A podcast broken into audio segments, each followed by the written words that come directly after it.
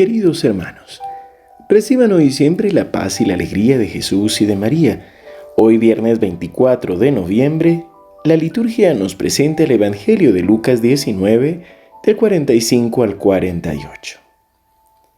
Jesús, al entrar al templo, se puso a echar a los vendedores diciéndoles, Está escrito, mi casa será casa de oración, pero ustedes la han convertido en una cueva de ladrones.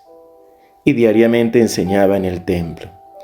Los somos sacerdotes, los escribas y los más importantes del pueblo buscaban la forma de matarlo, pero no sabían cómo hacerlo, porque todo el pueblo lo escuchaba y estaba pendiente de sus palabras. Palabra del Señor. Gloria a ti, Señor Jesús.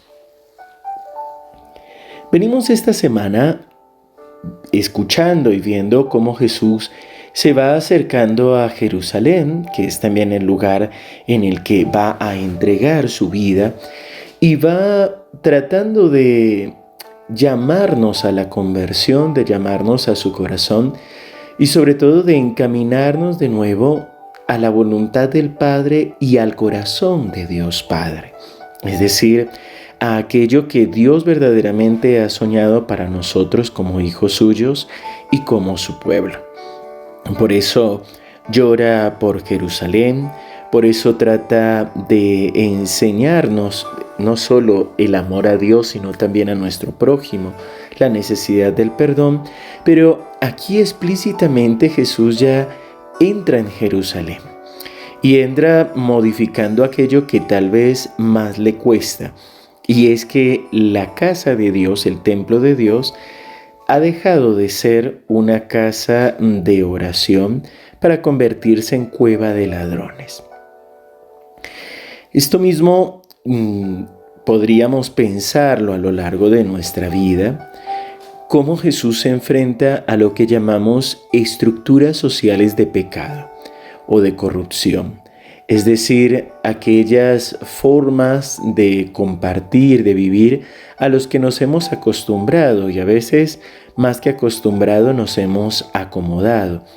Sobre todo cuando a veces tenemos alguna persona con un carácter muy fuerte o las personas que siempre se encargan de lo mismo y decimos, bueno, es mejor solamente ir y estar porque total ellos se hacen cargo.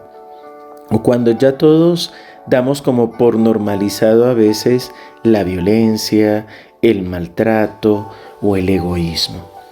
Sin embargo, por supuesto, Jesús enfrenta estos poderes y enfrenta estas situaciones con la luz del Espíritu Santo.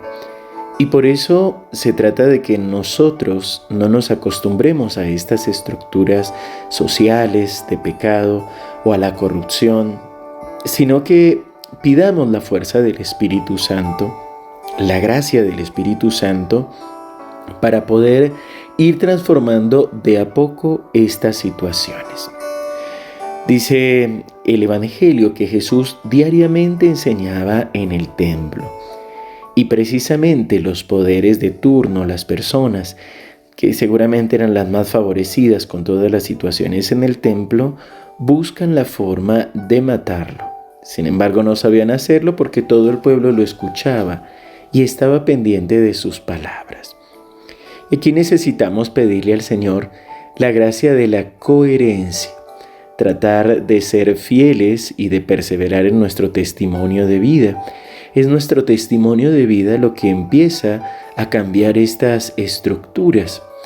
No se trata de sacar a las personas que creemos que hacen mal, o aquellas que nos maltratan, sino, como nos enseña el Evangelio, de orar por ellas y transformarlas con nuestra oración y nuestro acompañamiento.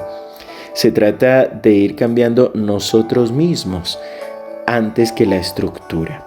Como lo decía hace algún tiempo, la diferencia entre San Francisco de Asís y Martín Lutero es que San Francisco decidió vivir el Evangelio y con su testimonio de vida incentivar a otros a que también lo vivieran. Martín Lutero simplemente se enfrentó a la iglesia o a la, autoridad de turno tratando de cambiarla. Por eso hoy pidamos al Señor esta gracia, por supuesto, de rescatar la casa de Dios como casa de oración, pero por nuestro testimonio, nuestro ejemplo, más que por nuestra lucha desde lo humano, desde lo social y sobre todo desde la violencia. Padre bueno, Padre amado, hoy queremos alabarte y bendecirte. Hoy queremos darte gracias por tu presencia en nuestras vidas, Gracias Señor por los templos que nos regalas y nos concedes para unirnos como asamblea, como comunidad para alabarte, para bendecirte. Hoy te entregamos Señor cada iglesia parroquial, cada iglesia diocesana.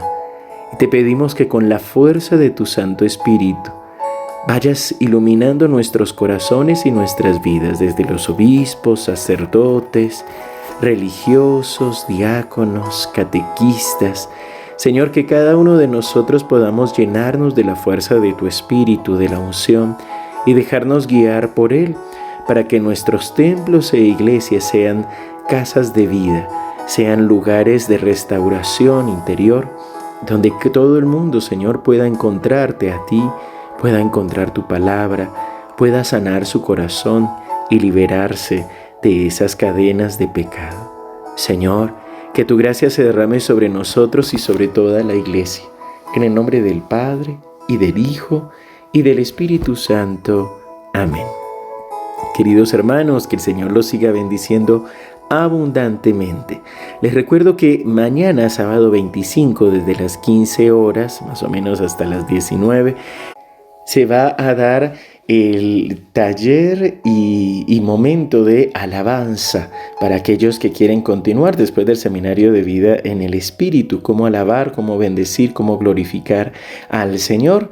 Lo estarán dando todos los servidores de nuestra parroquia de allí de San Roque, de la comunidad Mensajeros de la Paz de San Roque. Así que quien quiera puede hacerlo, es solo de manera presencial allí en nuestra casa de oración en Plaza 1136. Nos encomendamos a sus oraciones y que el Señor te bendiga y te acompañe.